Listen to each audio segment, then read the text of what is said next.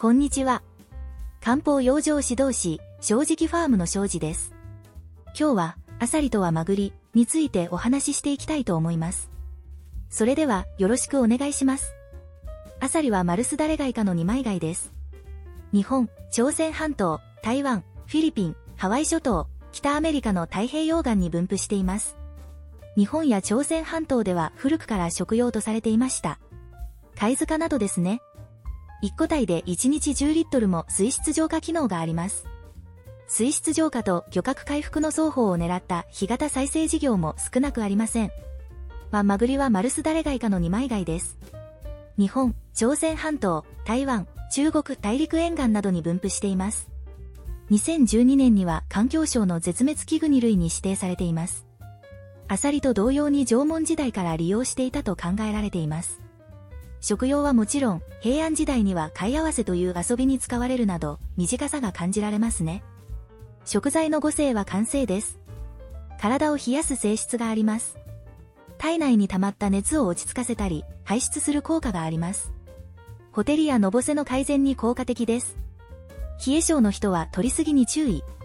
春の季節に良いとされる食材です。食材のゴミは甘み。食材本来の自然な甘みは滋養強壮に作用します。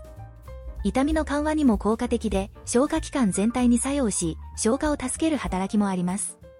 食材のゴミは塩味。塩辛い味にはしこりやポリープを小さくしたり、柔らかくする作用があります。便通が良くなる効果もあります。五臓の腎の働きを助けて、体内の水分量を調節します。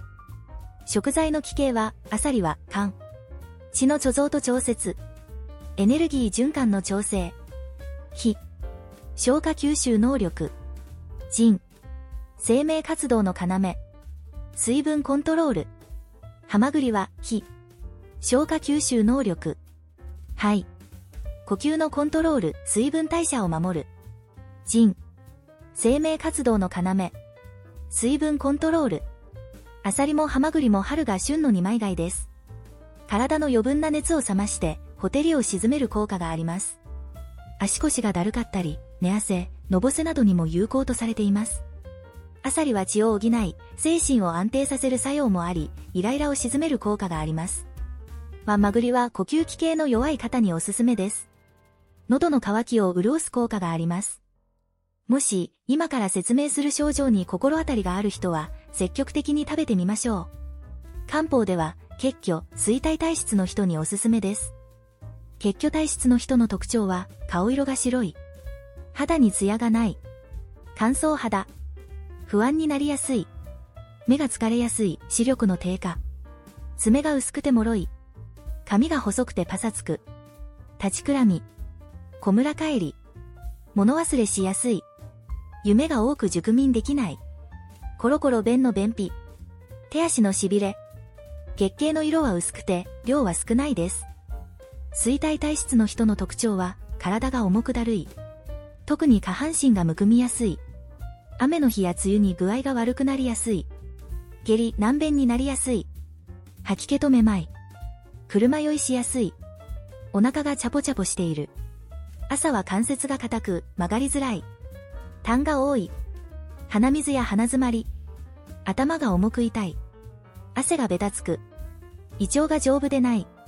女性の場合は、織物が多いです。アサリとはまぐりが春の季節に美味しい理由は、出産前だからです。夏に産卵時期の貝類は多く、アサリやハマグリ、カキなどもそうですね。春の時期は、身が太り、旨味成分も増して最も美味しい季節とされています。夏は肉質、味も落ちるし、害毒になる場合も多いですので、食べないでくださいませ。貝類は体を冷やす力がとても強いので、アサリやはまぐりを食べるときは、生姜や鷹の爪など体を温める効果が強いものと食べると体が冷えすぎずに良いでしょう。ボンゴレビアンコなどは理にかなった料理ですね。以上で説明を終わりたいと思います。今日もご視聴ありがとうございました。正直ファームは、中山間地の耕作放棄地を使いながら、環境に負荷が少ない農業を目指しています。農薬や動物糞堆肥を使わず、美味しい野菜作りをしています。漢方養生指導士として、体を整えるための野菜や他の食材の情報をお届けします。気に入っていただけましたら、ご登録よろしくお願いします。